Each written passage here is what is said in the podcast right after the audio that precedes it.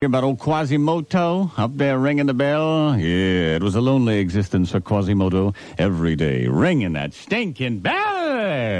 He got tired of it. He finally wanted to slough off. He got tired, so he figured he'd hire him an assistant. So he put an ad in the paper. Wanted someone to help me ring the bell. Contact Quasimodo. So sure enough, his first applicant is a guy with no arms. And Quasimodo says, "Hey, wait a minute. Here, look at this." And Quasimodo gets up there and grabs that big old rope and yanks on it, and bong, the bell rings. He says, now, how are you going to do that with no arms? And the guy says, well, I, I, I do it uh, with my head. And uh, Quasimodo says, with your head? Uh, and the guy says, yeah, watch this. And the guy gets back about 15 feet and runs full tilt into that bell. And dong! he just runs slap into it, face first. Dong! And Quasimodo said, holy jeez. And the guy comes back. He's bleeding a little bit, but he ain't hurt.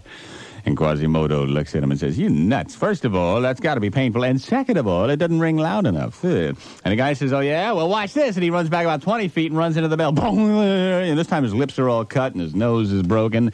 And it still doesn't really ring as loud as if you pulled a rope. And Quasimodo said, I'm sorry, buddy, but I really do need a guy with arms. I mean, we can't have you running into the bell. You guy says, Oh, yeah? It's not loud. Watch this. And the guy, the guy runs back 30 feet and he's running full tilt, really hauling butt. And finally, bang! He hits it with his face and, but he loses his balance uh, and falls next to the bell, through the bell tower, and down 300 feet to the ground. Splat! Yeah! Finally, a crowd gathers, and Quasimodo lights him a camel and walks down there and wanders through the crowd as police and sirens are wailing. And somebody says to him, Hey, hey, you know who this guy is? Uh, and Quasi looks down and says, Well, I can't remember his name, but his face sure rings a bell. Ah! Come on, when you go to the movies, uh, for those Roth